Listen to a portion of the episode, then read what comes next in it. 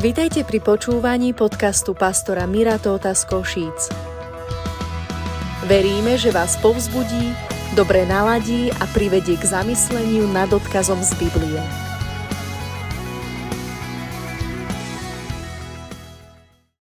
Nie je možné v tejto dobe, dovolím si povedať posledného, posledné zhruba dva roky, utiecť tomu, čo sa deje okolo nás, okolnostiam.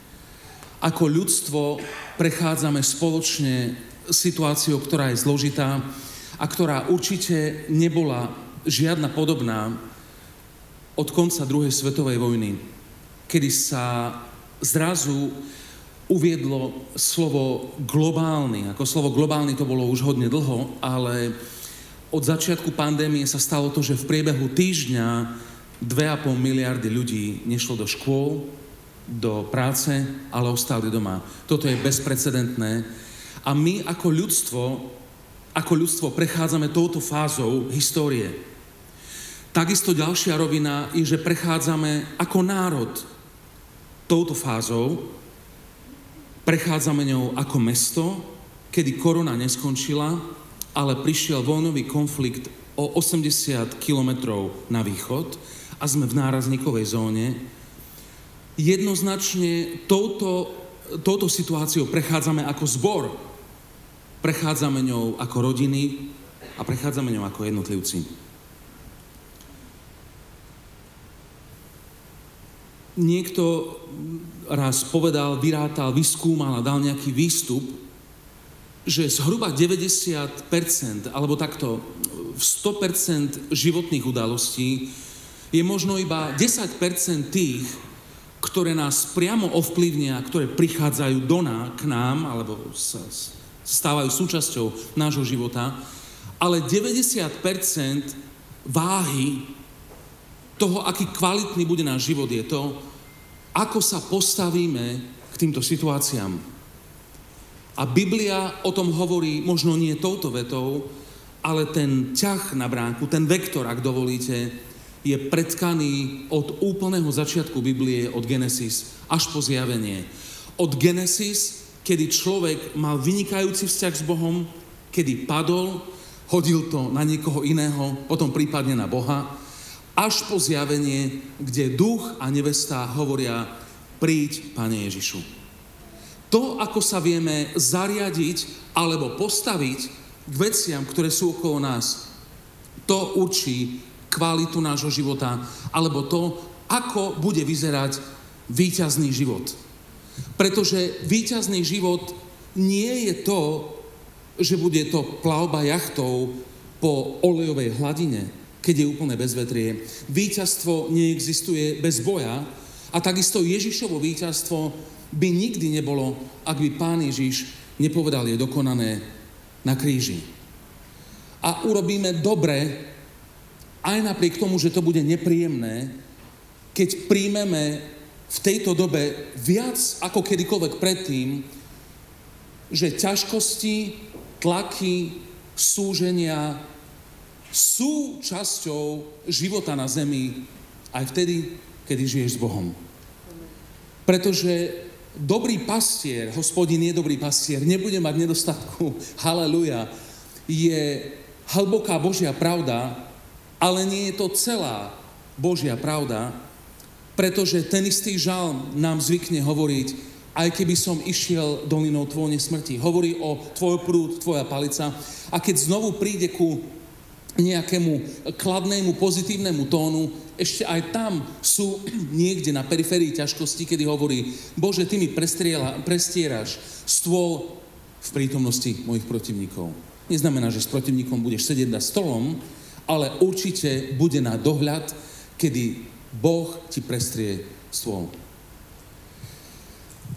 C.S. Lewis svojho času povedal, že Boh nám tichulinko šepká, počas ľahkých kapitol života, ale jasne k nám hovorí počas, čas, počas súženia, počas tlakov a počas toho, keď je nám ťažko. Určite ste počuli rozdiel medzi postojom proaktivita a reaktivita. Reaktivita alebo reakcia je to, keď reagujeme na niečo, čo prišlo a tých vecí naozaj je veľa. ale existuje iný spôsob riešenia veci a to je proaktivita. Proaktivita je to, že sa pripravím na tie veci, že dopredu sa snažím ich vyriešiť. Je to ako keď idem do, uh, idem sa prejsť s Veronikou a vidím, že sa trošku zmráka, ale aj tak sa chceme ísť prejsť, lebo snad nás nezleje. Reaktivita je, prechádzame sa, držíme sa za ruky, zrazu príde nejaký blesk, hrom, začne na nás liať. Reaktivita, reakcia je, schováme sa do prvého prístrežku pod strom a tak ďalej. Proaktivita je, ideme sa prejsť s dážnikom. Re- proaktivita, byť pripravený na veci, je na mieste a verím tomu, že to je Božie ale aj tak, keby sme boli akýkoľvek proaktívni a, a prorocky proaktívni, aj vtedy sa stane to, že máme, že prídu veci, ktoré nás vyšokovali, ktoré sme nečakali a v živote sa udeje chaos. A štandardná reakcia u ľudí prirodzene zvykne byť, že je tu akcia a na ňu je reakcia.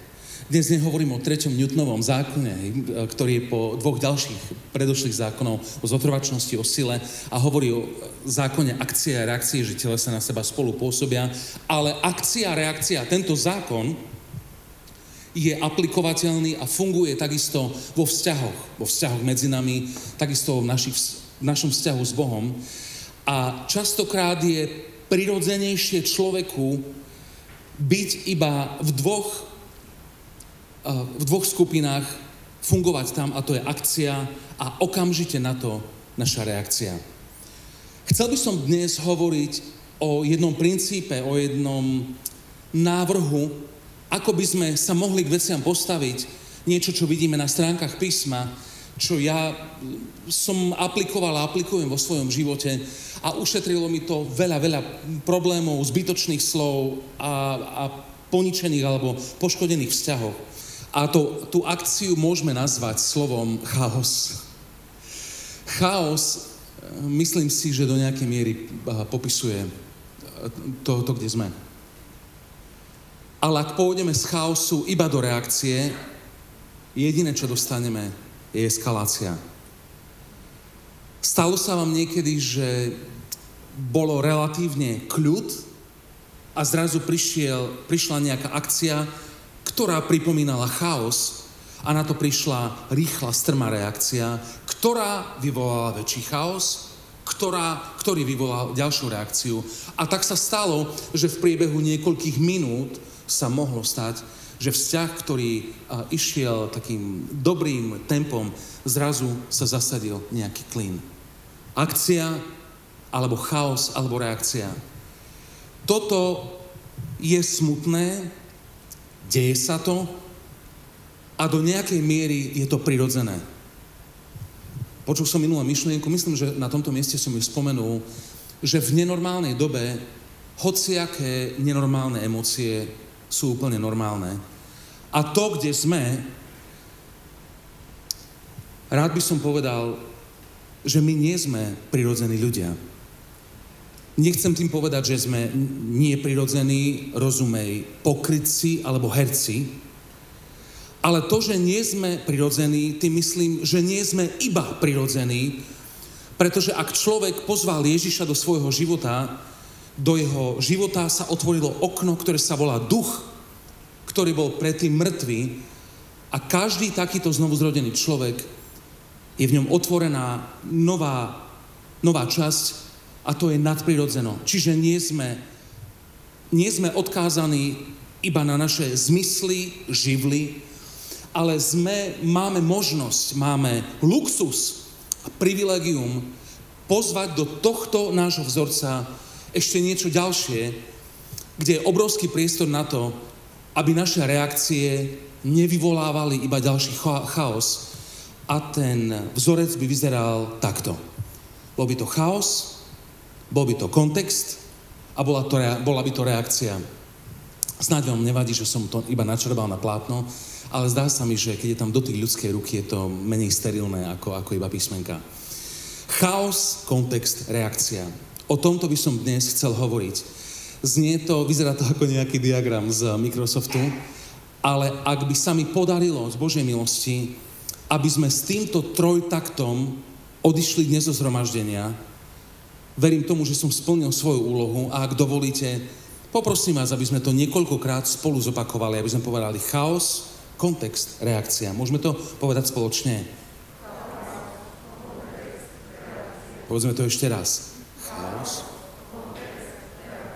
Chaos, kontext, reakcia.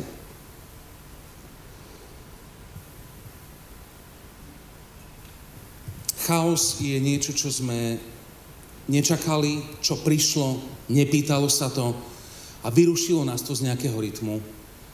Ale my máme možnosť, že môžeme mať kontext a nie len reakciu.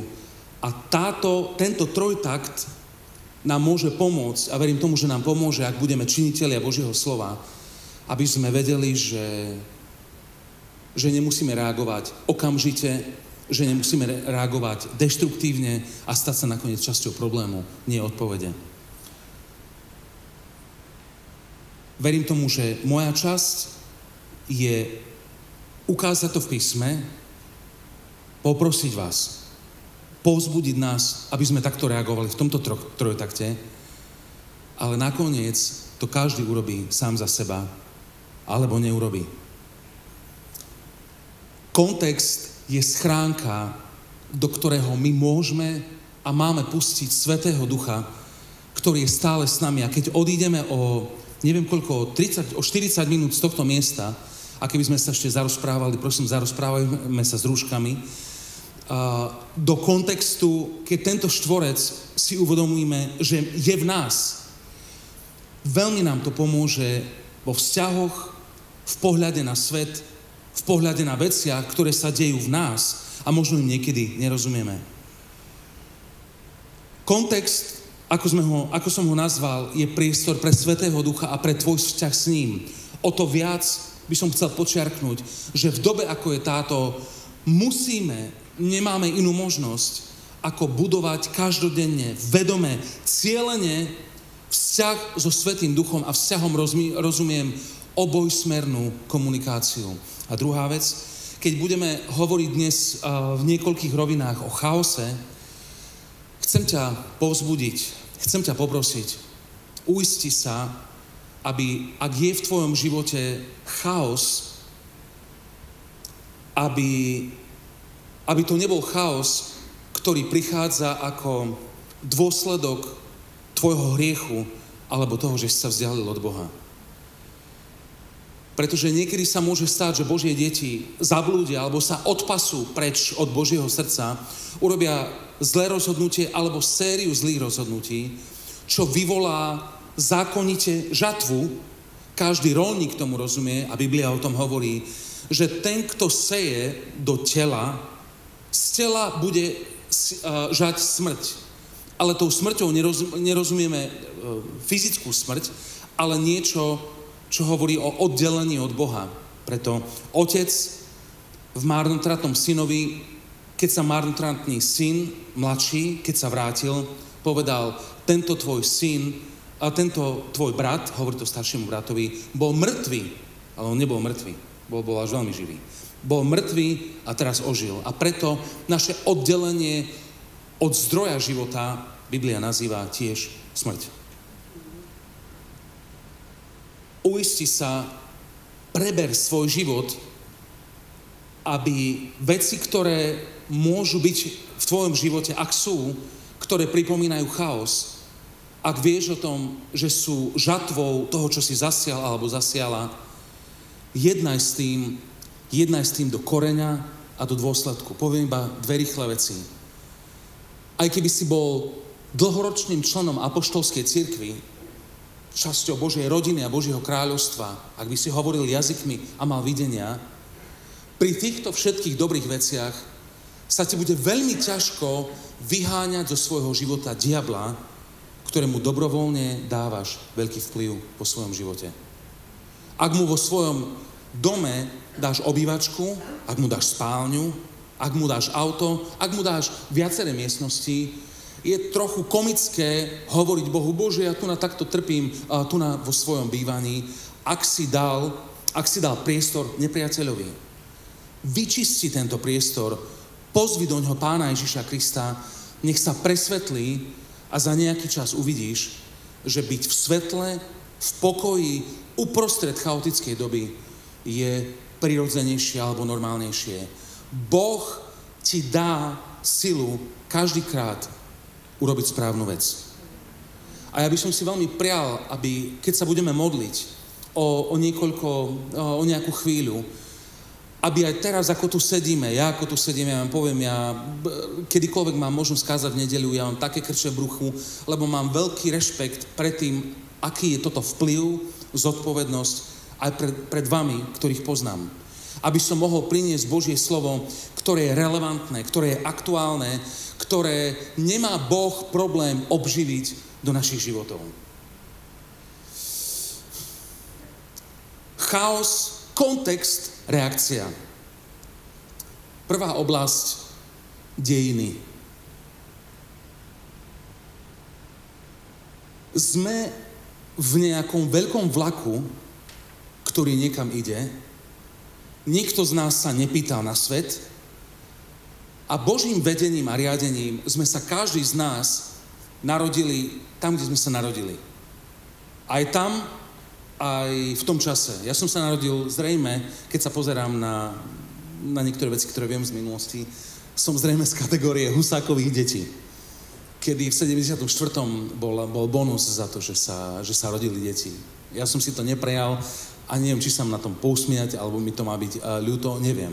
Sú tu ľudia, ktorí sa narodili uh, tesne po, pre vojne, pre, uh, po vojne druhej svetovej. Sú tu ľudia, ktorí sa narodili ako miléniáli a majú tým pádom formovaný aj hodnoty, aj svetonázor a tak ďalej. Každý z nás sme sa niekde narodili a ako ľudstvo sme teraz v tejto časti dejín. A keďže drvivá väčšina z nás sme nikdy nezažili globálnu pandémiu, blízky vojnový konflikt, konflikt, ako ľudia sme z toho prirodzene vyšokovaní.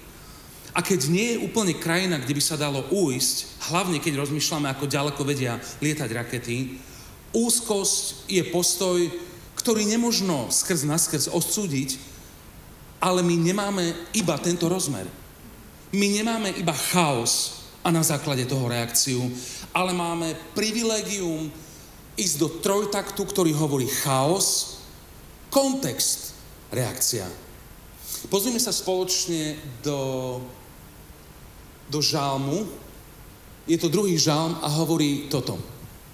Prečo sa búria národy a ľudia vymýšľajú daromnosti?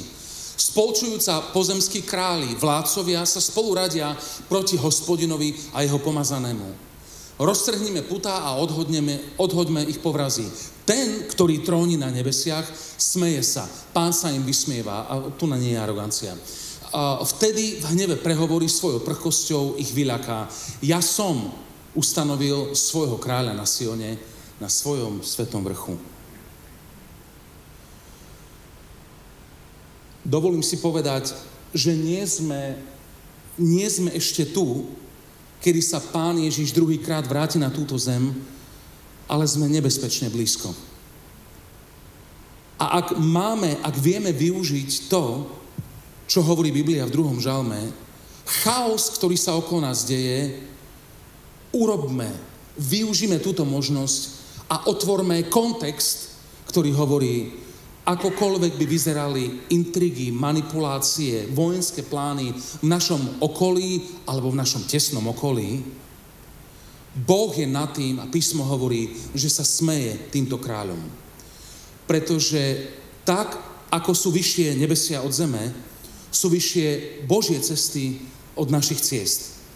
A ja verím tomu, a veľmi si to prajem, aby každý z nás sme sa posunuli aspoň o krok ďalej v tom, aby sme reagovali na základe duchovného kontextu, pretože Boh pozná plány a Biblia jasne už tisícky rokov hovorí o veciach, ktoré ešte sa, len, e, sa ešte len stanú. Takisto v kontexte vieme o tom, že Boh má na to, aby ochránil svojich ľudí uprostred ťažkej situácie. A ja som raz rozprával s kamarátom, ktorý odišiel do Manily, do, do Filipín na misijnú cestu, boli tam. A v noci tam boli nejaké nepokoje, v, v Manile to nie je až, taký, až taká vynimočná vec, oni mali zamrežované okno, niekto im vnikol do domu a oni tým pádom nevedeli vyskočiť, no proste zle. A jak sme sa o tom rozprávali, on mi to rozprával, ja som, ja som mal stiahnutý žalúdok úplne a on mi to hovorí, vieš čo, Miro, uh, hovorím ti to pokojne, ani sa tým nechválim ani čo, ale keď viem, že som uprostred Božej vôle, ten človek bol z Virginie, a pôvodom bol Tajčan, uh, hovorí mi, ja viem, že ak som v Manile, kde sú nepokoje, uprostred Božej vôle, viem, že som na bezpečnejšom mieste, ako v Virginii, bez Božieho, uh, bez Božieho, be, bez Božieho ochrany. Viete čo, mne toto hlava neberie úplne. A moja reakcia by bolo, čo ti úplne šíblo? Ale ak dokážeme uvoľniť trojtakt, chaos, kontext, reakcia, vieme povedať, Bože, čokoľvek by sa dialo, hodláme sa k Tebe blížiť. Aj keby sa čokoľvek dialo s dejinami. Nejaký človek, ktorý je veľmi, veľmi dobrý, skúsený v prímluvných modlitbách, povedal nasledovnú vec. Povedal, Boh nikdy nezmení svoj zámer, ale na základe modlitieb môže zmeniť spôsob, ako ho vykoná. Ja tam počujem Božiu suverenitu a takisto tam počujem moc modlitby.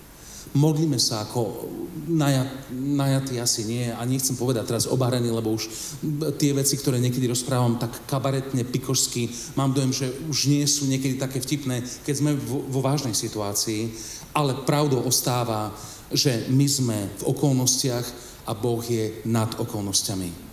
Čo sa týka dejín a vývoja tohoto všetkého, prosím, buďme ľudia, ktorí nemáme iba chaos, reakciu.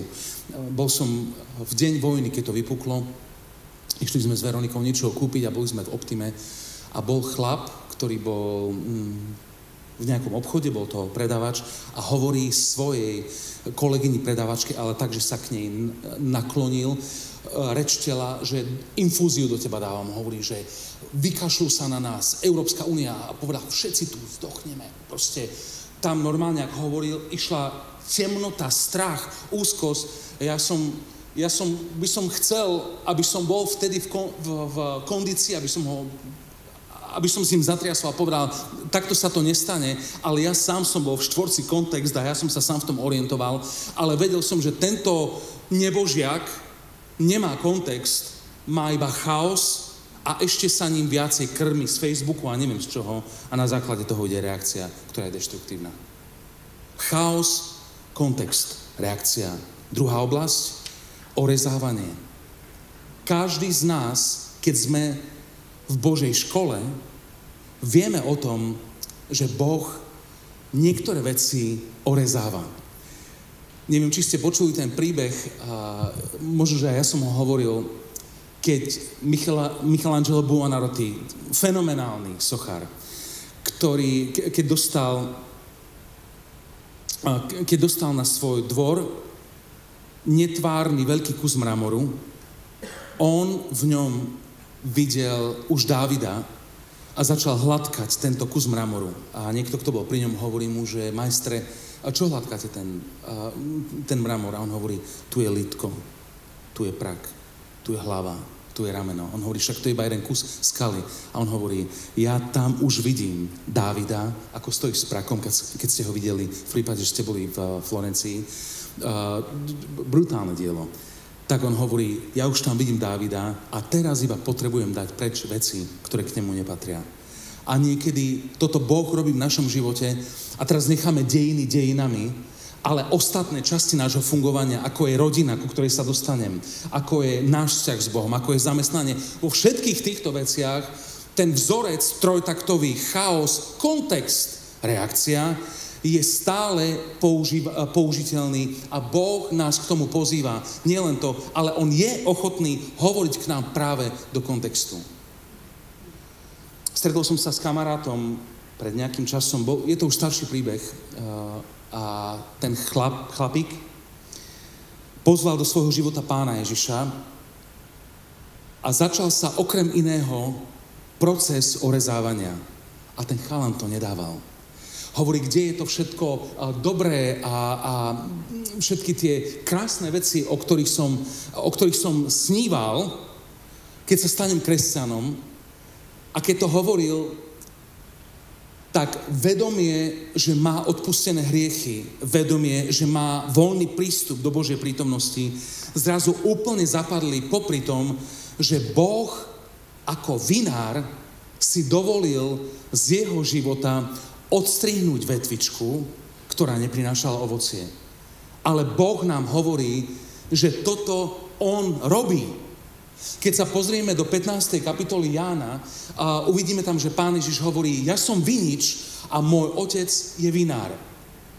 Každý letokra- letorast, ktorý nenesie na mne ovocia, odrezuje a každý, ktorý nesie ovocie, čistí na to, aby doniesol viacej ovocia. Vy už ste čistí pre slovo, ktoré som vám hovoril. Zostaňte vo mne a ja vo vás. Tak ako letorast alebo k- k- halus nemôže niesť ovocie sám od seba, keby nezostal na viniči, tak ani vy, keby ste nezostali vo mne. Ja som vinič, vy kmeň, vy ste letorasty, konáre.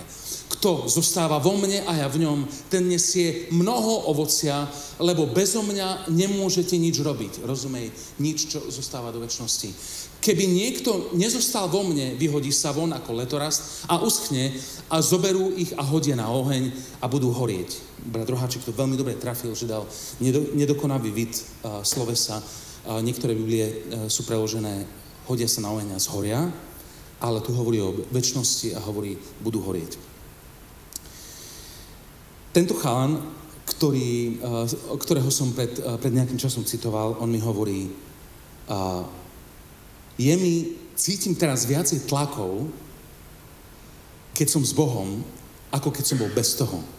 Ale neviem, či vo vás niekedy bola takáto veta, ale ja som nebol, boli časy, keď som bol blízko k takejto vete, ale ona popisuje iba jednu časť fungovania s Bohom, pretože mne je ťažšie, keď som bol bez Boha alebo s Bohom, je mi ťažšie v tom, že ma mrzia už aj malé hriechy.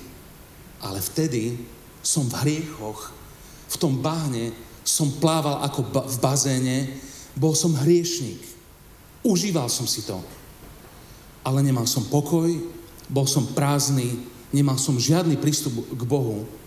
Bol som dieťa hnevu, a moja väčnosť bola v pekle, ale vtedy som to nejak nevnímal, tak som povedal, zomrie, za, zaspím koniec. Ale keď som prišiel k pánovi Ježišovi, bolo to pred 32 rokmi, zrazu veci, ktoré som predtým robieval normálne, ma začali mrzieť. Veci, na ktoré som sa díval a kochal sa v nich, ma začali, začal som cítiť pocit viny a hamby z hriechov, ale popri tom, ako hlavná dynamika môjho vnútorného života bolo to, že som vedel, kto som a vedel som, či som. A toto sa absolútne nedalo porovnať s tým nekomfortom, že ma viac ako predtým trápilo svedomie, alebo že som cítil vnútorné pnutie jednať s hriechmi a so zlými vecami v mojom živote. Dnes by som určite povedal, že by som nikdy v živote nemenil, ale pravdou ostáva, že Boh orezáva veci v našich životoch, ktoré neprinášajú ovocie. Keby sme sa pozreli iba na dvojtakt, chaos, reakcia, povedali by sme, aký je Boh dobrý, keď ma orezáva. A moja reakcia je, ja toto nechcem. Ale ak mám luxus trojtaktu, chaos, orezávanie, kontext, aby prinášal viacej ovocia, reakcia bude, Bože, rob, čo uznáš za vhodné, nech sa deje Tvoja vôľa. Výsledok a to ovocie určite bude chutiť. Neviem, kto z vás je vinár, ja som konzument vína v rámci biblických parametrov. A mám dojem, že víno je, je umenie, je, je to fantastické. A keď som mal, niekedy mal možnosť buď v Maďarsku alebo na Tokaji, čo nie je tak ďaleko, sa prejsť po vínom sade a ľudia, ktorí o tom rozprávajú, raz som mal možnosť byť s bratmi nie, s priateľmi uh, z Moravy, ktorí boli vinári a keď sa začali rozprávať o cukornatosti a o počte um, letných dní a sklone svahu a skladbe pôdy, ja som bol hotový z toho. A vinár, ktorý zastriháva svoj vinohrad, on presne vie, čo urobiť. Uh, jeden zaujímavý príbeh, čo som uh, počul a veľmi ma oslovil, bol, bola, bol jeden záhradník, ktorý má vnúčika a vnúčik sa na ňo díval a hovorí, oci, čo robíš? Vlastne, detko, čo robíš? On hovorí, zastrihávam, aby sme mali dobré víno a takto. Ostrihal, ako má byť a nechal nejaké kriky neostrihané. Došiel chalanisko s nožnicami a ostrihal to. A detko hovorí, Jeminečky, čo ty si urobil? Však ty si zničil ten krík. A hovorí, ja som presne urobil to, detko, čo som videl teba robiť. S tými istými nožnicami. A on hovorí, počuj, zastrihávať vinič. To nie je len tak, že cvakneš, kde príde Dobrý vinár vie kedy, vie kam a vie ako veľmi a viacej už nie. A popri tom nekomforte, že Boh niekedy ako dobrý vinár si dovolí zastrihnúť vetvy, ktoré neprinášajú ani mu slávu, ani ovocie a v konečnom dôsledky nám by už uškodili, nádej a istota je, že on je dobrý Boh a že vie kedy, vie ako, vie kde a vie koľko. Iba po nejakú, nejakú, uh, iba po nejakú neviditeľnú čiaru a viacej nepustí. Alebo viacej nedopustí. Buďme ľudia, ktorí v oblasti, kedy sme s Bohom vo vzťahu, kedy On v nás vidí to najlepšie. Keď Boh hovoril s Gedeonom, hovorí mu, neviem to presne teraz ocitovať, ale prišiel do toho vinného preša a hovorí mu, pokoj s tebou, uh, neviem, či povedal švárny hrdina, ja to zvyknem hovoriť, ale, ale oslovil ho ako, ako hrdinu. A Gedeon v tom čase bol, prepačte za výraz, polepený uh, neboráčik, ktorý, ktorý bol plný strachu a tak ďalej, ale vtip je v tom, že Boh s ním nehovoril v jeho stave, ale Boh s ním hovoril v stave, v ktorom ho prorocky videl. A Boh, ktorý je alfa aj omega, má pre teba konkrétny plán a orezávania, ktoré sa dejú, sa dejú podľa týchto nôd. Preto chaos, orezávanie, kontext, Bože, čomu ma učíš, daj mi vedieť, čo ma, čím mi toto škodilo, alebo tak, až potom je výsledok kedy dokážeme prijať Božiu školu a jej výsledok, jej, jej výsledok sa stále oplatí. Tretia oblasť je oblasť rodiny. Nemám tu ani verš, pretože som niekedy možno by som hovoril iba na túto tému, ale verše, keby sme hovorili o manželských vzťahoch, o vzťahu rodičov voči deťom, by sa to začalo rozvetvovať, ale myslím si, si že viac ako kdekoľvek je nutné, aby trojtakt, chaos, kontext, reakcia sme aplikovali vo svojich rodinách kvôli tomu, lebo rodina je naša jediná, reálna, legálna oáza, kde sa vieme, verím tomu, že chceme vrátiť a kde môžeme načerpať. Pred nejakým, uh, pred pár dňami sme, sme, si, sme sa našli všetci piati v v trojmiestnej gaučovke od, z Ikei, ktorú máme v, v obývačke, sme boli na sebe ako, ako sardinky a jedna noha cez druhú hruď a neviem, čo sme tam boli. Ako, my sme tam neboli ako hranolky, ale ako pyré. Sme boli prepojení, my všetci piati, dvaja dospeli z toho. A jak sme tam sa niektorým aj ťažko dýchalo, aj sa smiali, aj tak, si hovoríme, je nám dobre. Je nám dobre, že nemusíme mať veci, ktoré sme si vysnívali, ale to, že medzi sebou máme jednotu a harmóniu, je obrovská vec. Ona je pevná, ale ak na niektoré chaosy, ktoré rodina a život s deťmi prinášajú, ak budeme reagovať bez kontextu, môže sa to poškodiť, alebo to môže trošku skysnúť. S Veronikou sa zvykneme rozprávať o deťoch a Viem, že deti naše 8, 8 11, 14 niekedy zareagujú tak, že vo mne v chlapovi, v hlave rodiny, je pripravená taká strmá reakcia, že až. A Veronika mi veľmi pomohla v tom, aby som prešiel do trojtaktu, kedy nevidím len chaos, a verte mi, vidím ho. Ale že je tam kontext a až potom príde reakcia, pretože každý z nás v rodine prechádzame niečím. Keď viem, že uh, Sofie, povedzme, zle uh, zareagovala kvôli tomu, že v škole v jeden deň sa stalo to, že bolo jej slúbené, že keď tam a tam bude odpovedať, taký a taký bude priemer, že dostane takú a takú známku na vysvedčení. Aj tak dostala horšiu. A cítila pocit aj krivdy, aj zlyhania, alebo uh, keď Emily v škole bola presadená tak, že ostala sama a zrazu jej kamarátka si uh, sa ako keby začala s niekým iným uh, kamarátiť. Tie dynamiky pre mňa môžu byť, akože, no tak eh, stalo sa, ja som cez také išiel v škole, ale u nás, u nás v rodine to môže priniesť chaos, ktorý bez kontextu vyvolá reakcie, ktoré zničia pohodu alebo poškodia pohodu v domácnosti. Preto nás povzbudzujem ako ľudí, ako božích ľudí, ktorí majú privilegium, že môžu mať kontext. Majme v sebe akoby slučku, v tom kontexte tam je priestor, aby Svetý Duch hovoril do nášho vnútra, ako môžeme lepšie zareagovať. Chaos, kontext, reakcia v manželstve. Viem, že je dobré sa spýtať, keď niekto reaguje nepriateľne alebo zle, vedieť mu povedať, nie prečo to robíš, alebo čo si to urobil, ale spýtať sa niečo v zmysle, čo sa ti stalo, že takto sa správaš a môžeme sa stať časťou uzdravenia. Biblia hovorí o tom, že rodina je Božím ustanovením a Boh nám v rodine pomôže, aby tento stredný štvorec sme uviedli, aby sme mohli povedať, Bože, čo týmto sleduješ, čo sa deje. Chaos, kontext, reakcia. Preskočím niekoľko bodov, niektoré z nich ste videli.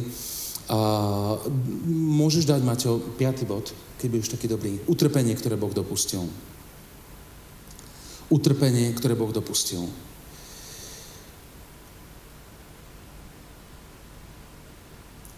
Keď som pri týchto kvetoch a pri týchto krásnych živých kyticiach, ktoré sestra Gabika fantasticky uh, urobila, ktoré, v ktorých je úcta, pieta, v ktorých je nádej a niečo, niečo dobré, čo Katkin život pre nás reprezentoval, nie je možné opomenúť to, že Boh vo svojej suverenite dopúšťa aj veci, ktoré sa modlíme, aby sa nestali.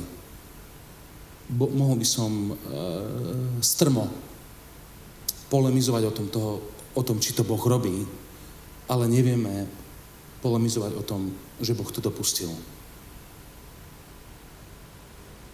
Ak by sme tam mali iba chaos a reakciu, Povedali by sme, Bohu sa to vymklo z rúk, Boh na toto nestačí, Bohu sa minula Božia moc. Mohli by sme zo zlej skúsenosti urobiť otrasnú teológiu a povedať, keďže sa to a to stalo, výsledok je, že Boh už nekoná v tejto dobe. Ja som pred viacerými rokmi pochoval svoju mamku.